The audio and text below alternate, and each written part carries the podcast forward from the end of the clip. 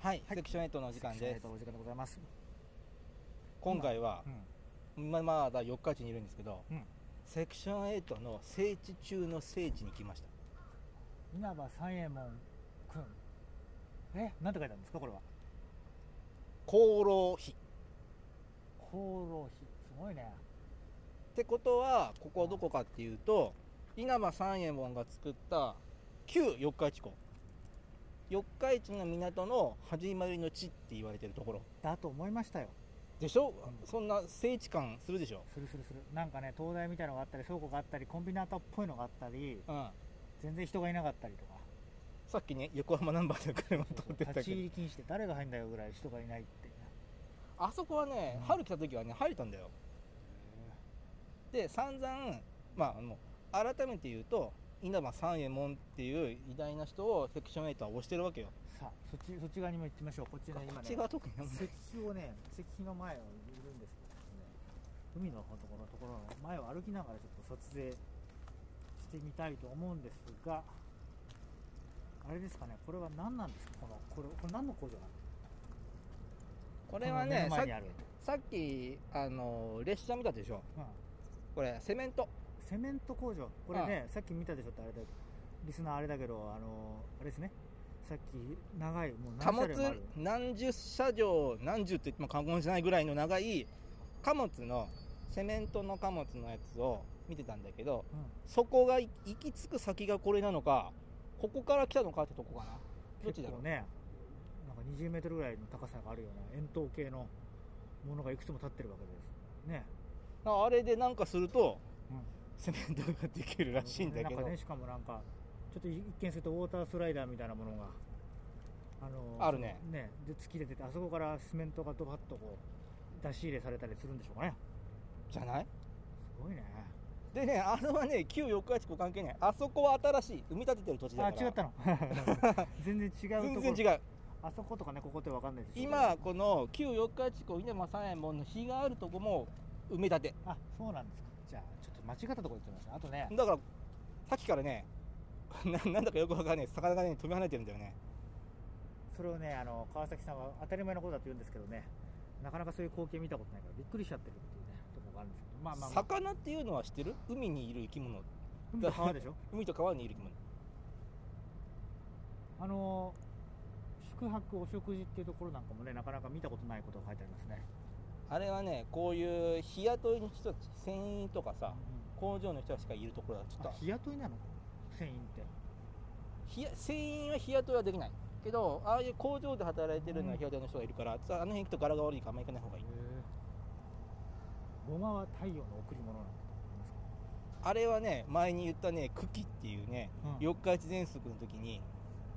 喘息で人が死ぬのはそんなもんだって言ったうん市長がいるところの会社、へえ太陽の贈り物を得ながらそんなこと言ってるわけですねそう太陽の贈り物を得ながら人は死んで当たり前って言ってた人で今ほら漁船が来たよあれ人乗ってる乗ってるよあ中にいるのか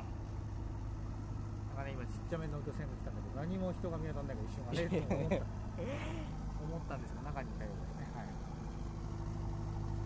この辺りで魚は取らないのよ、あ釣りしてる人はいるんだけどとてもじゃないけど食えたもんじゃないからもっと沖へ出て魚が取ってる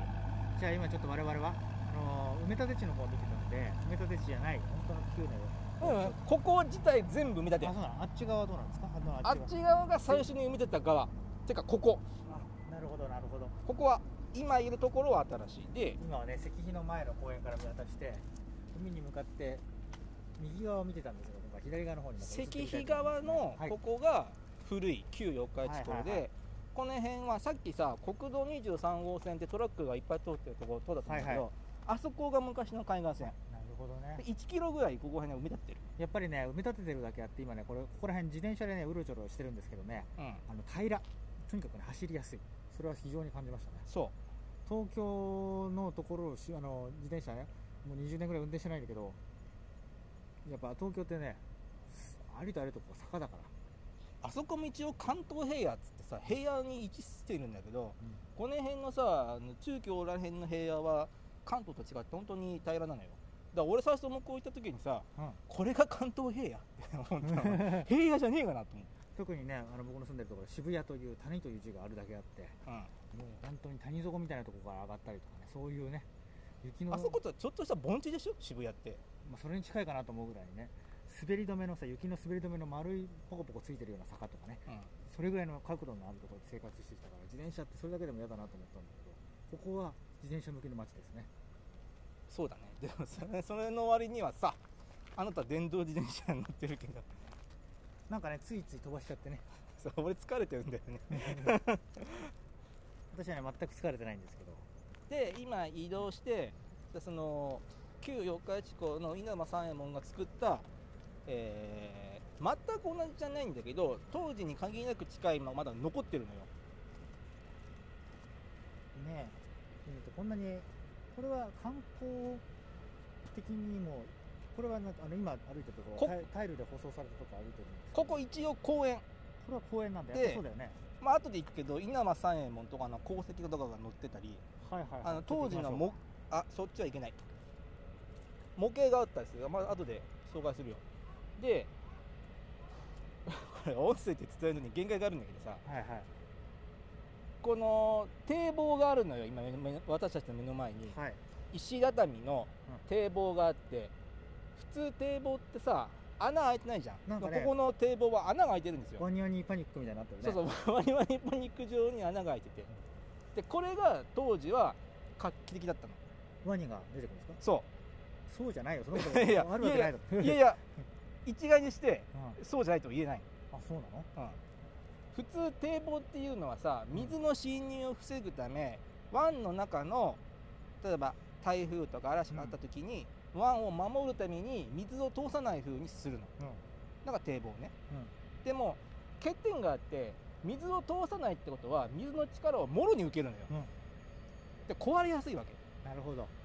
で稲葉三右衛門たちは考えました壊れにくい堤防かつ水の侵入を防ぐためにはわざと水が通る隙間を作って力を逃水すとの力を分散させるとはいはいはいはい湾には水は入ってくるけど全て入るんじゃなくて多少入ってでもこれ完全に封鎖されてるところでもないわけじゃんワンは要するに波が来ないようにってことか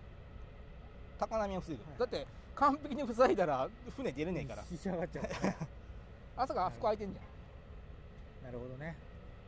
やっぱり歴史を感じますね普通のもう戦後作られたところは全部さあののっぺりとしたコンクリートの、ね、堤防だったりとかするところがこれは石垣作りみたいなのの感じがするからやっぱり戦前とかのね感じがするよね戦前の感じっていうか戦前なんだけどさでだってほら戦後のやつはみんなコンクリートでしょさっきほらあそこで対比したわけでさ、まああうれ堤防じゃないけどさ、うんあれがせ戦後のそうそう建物でこっちが明治の建物文明開化の匂いがしますよ展望堤防一つ見たっていやあったのよその穴が開いてないワニワニワニパニックじゃない堤防はかつてあったの、うんてかあれが一般的だったんだけど、壊れるからじゃあ文明開化の音がする堤防っつってのはワニワニパニックだっつって穴開けたんだなるほどね教科書で見た感じする なあのこれはあのポートタワー行ったらこれあると思うよ あそこで見たのかな、まあ、いずれにせよね石垣の堤防なんかね堤防って思わないも堤防なんだよ失礼なんなんかお城とかがあったのかなみたいななんかむしろそんな感じがしちゃうもっと多元的に考えようぜ物事はん多元的に考えようぜできないからね地元の人はそうやって言うけどさちょっと東京のことそういう上から目線で言うとすぐ怒るくせ にさ外もが知らないじゃないてお城の石垣がなんで石垣かっつったらさ当時できるもので一番強固な形があれだったんだよあああだから堤防も同じなんでしょ堤防も同じ感じ石垣にしたら強固じそれゃんだかけつの穴をそれだけの話かもしれ開けてなはいい東京出身としてはやっぱり必ず皇居の周りとかああいう石垣でなってるから石垣というとお城みたいなそんなイメージが頭にすり込まれちゃってるわけですようん だからオートマチックあれお城かなって思っちゃうちょっとそれわパかんブないロフの犬みたいなもんですよ石垣見たらお城かなっていう病気じゃんやそれいやそれ四日市の人には分かんないでしょうよ四日市だったらお城あった今残ってないけどだけどこういう海バージョンを知ってるから病気かと思うかもしれないけど俺らは石垣見たらあ近くにお城かなっていうのがそんなそんな食いつくな食いつきはしないけど そうセットセットのものだと思うから後ろの跡かなっていう埃とかかなっていうふうに思うのはこれは常だと思いますよそっかそんな言われると思わなかった結構観光客いますねこんな、えびっくりした今親子連れとあのー年配かなうん50代ぐらいの夫婦の人っぽい人が、まあまあまあまあだけど連休の真っ只中とかいうことを考えるとまあそんなにいないよ ねいないねまあ いても困るけどさまあコロナもあるかもしれないコロナなかったらまああと500人ぐらいいたかもしれそうねこれもう収録できなかった よないあとほらもうもう見見バレしちゃってさあセクションイトの人だってなってて収録俺はのわかんないで春にロケハンに来たんだよここうんその時はねあそこ入れたのあの当時の石垣の上まで行ける道があって入れたんだけど今あれかな夏だからかなコロナだからかななんか封鎖されてるねまあここで釣り客とかも来られても困るみたいなそんなのがあるのかもしれないねだからここ釣ってるよここでなるほどじゃあちょっとまたその石碑の方とか移動してみますか、でワニワニパニックって言ったとしてもあんまり伝わらないと思うから、ああのー実際に波を起こしてそういうあの堤防がどうやって水を分散させてるかっていうあの展示物があるのがあれですねそうなんだあれは展示物なんでなんかね 10, 10メートルぐらいのなんかちっちゃなプールみたいな感じなのかってさ、この湾のそばにあるんですけど歩いてすぐ行けるところちょっと覗いてみましょうあ本当だワニワニパニック感ありますねここでなるほどこの模型があるわけですねでこはのいはい指導ボタンを押すと、潮吹き堤防波堤、レプリカえー四日市の港づくりは稲葉三右衛門の力により明治17年に現在に残る旧校を完成させ明治26年から明治27年にかけて改修の中で、えー土木技術者であるオランダ人で俺押すなよ ででレーナの案を採用し現在の湾曲した潮吹き防波堤が作られましたでこの潮波押した押しました押した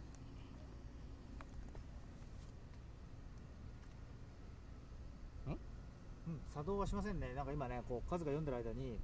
このレプリカで波を起こすっていう指導ボタンいがやあったこんだこいけやどここできできるよなんか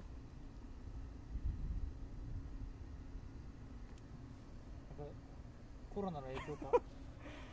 動いてないみたいです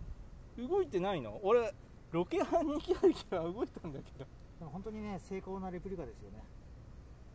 だってあれでしょこの形がそのままさっき俺らがいたのはあそこかなみたいなそういうことじゃないのそうそうそうでこれがあっちの湾曲したやつねそこの魚が飛び跳ねていた川があそこでみたいなちょっと精巧なレプリカで海の底には花火やえーストロング缶がしん 沈んでいるなんていうところも含めてリアルだねの成功にもうもうちょっとちっちゃいはずだけど ちじゃああの、はい水出ないんで説明文を読んで、ょっと数あのそその三角コーナーの残骸でちょっと波を起こしてくれるえやだよ捕まえたくないしょうがないなじゃあ私は波を起こしましょ相当大きくないとこれダメだようあ本当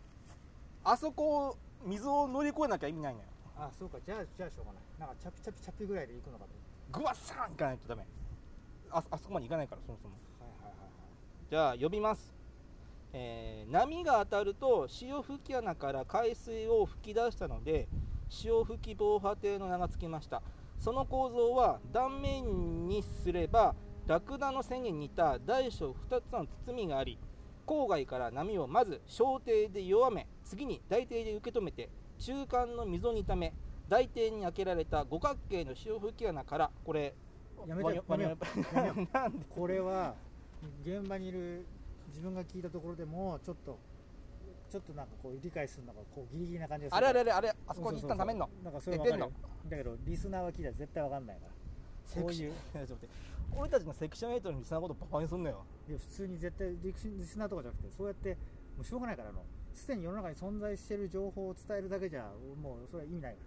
我々の感性を俺たちのセクションをリスナーはさ iMAX のパワーフォーレーションだって理解できたはずだよあのあ穴の数あなたはそうやってすすぐそういうなんか公式文とか読みたがるけど自分で思ったことをまとめて言って自分散々向こうに言ったよ じゃあじゃあじゃあやめとこうもうこれはねレプリカがあるんで皆さんはまあコロナのね影響がない時に来ればそのレプリカが動くんじゃないでしょうかっていうことコロナ関係あんのかなだよねやっぱり観光としてここが公式に開いてないんじゃない違うのいや公式に開くでもねあのああそこが装置なんだけどさ装置の起動音がするんだよねあれ何なんだろうねじゃあ壊れちゃったんじゃないちょっ分かれてるのかなとそこの港町歩きスポットっていう地図があるんで見てみます多分時間帯があるのかないや押したらねひ比較的すぐ波が立つはずなんだけど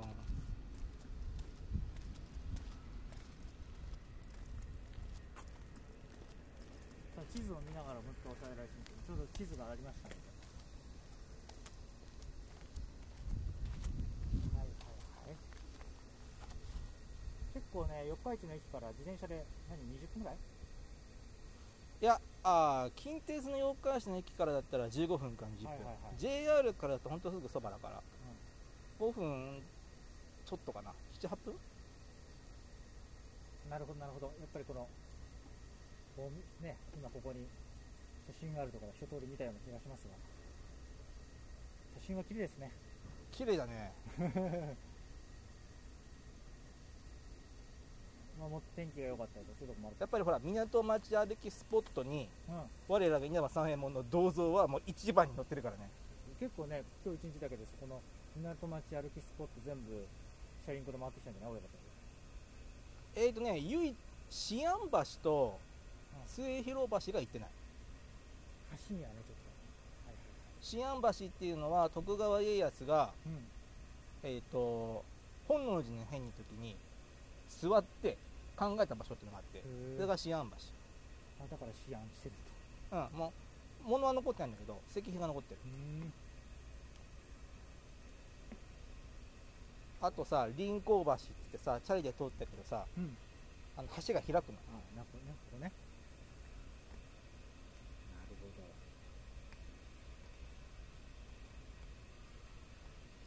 ね、こうやって見ると、四日市のこの町とか、そんなにサイズ感がめちゃくちゃ大きいわけじゃないから、なんか自転車で回るにはちょうどいいサイズだね、一日で。あうんいや港を回るのは一日はきついもっと奥回るしあもっとこっち回るあ、なるほど、ポートタワーの方ですね。ポートタワーはまあこっから見えないと思うけどポートタワーもさその先もまだ港があるからなるほどね。四日市ダイエットをさせていただきました、今回はね。ね。佐藤さんもちょっと軽くなったんじゃないですそかうですねあ私あの何も食べてないんでお腹がなんかね、自転車を借りるっていうのでトラブルがありまして、食事がお預けになってしまった。ねなるほどなるほど。まあ、こんな感じで、四日市をこう、巡りながら、語学講座あり、そして僕の夜中の散策あり、四日市の会はね、なかなか面白い感じできたんじゃないでしょうか。どうですか、地元の魅力、お伝えできましたかいやですね僕地元の魅力とは聞かれてさ僕多分ここ紹介しないんだよ個人的に紹介しないんじゃないかな僕はあの水沢っていうところがあってさあそこのお茶がおすすめなのあ、すぐそうやって、こう、今回は痩せる方向の企画ですから、そういうこと言わないでください。ここ進めるあなたこここ住んでて いや、ここ住んでたことないからわかんない。もし住んでた人でも進めるでもこやこっぱりここはコンビナートとかの夜景とかそういうところがあって観光名所名所の一つでわざほらわざわざ観光にしに来てる人がいるんだからいたもんねさっきねもういないけどだからそれはだってしかもこんなのもね模型が用意されてたりとかして見に来てくださいよっていうような場所なんじゃないのここはねせ比較的平成に入ってからだったかな整備されたのがちょっとバブルの時にお金を使おうみたいなそんなのあったのか多分で多分作ったの後悔してると思うけどなでそのすぐ堤防の脇にあるのこれ民家民家すごいねなんかこの辺は漁師さんとかが昔住んでる今はもうあんまりいみんない色が統一されてでまあちょっと裏話だけどこうんの辺赤、昔の赤線地帯だから赤線って何国国営の風俗街あまだ建物残ってるよ後で案内するよはいはいはい。というわけで、 3階にん渡3って階おか送りした、今回はですね、最後は、え旧港港湾施設というところで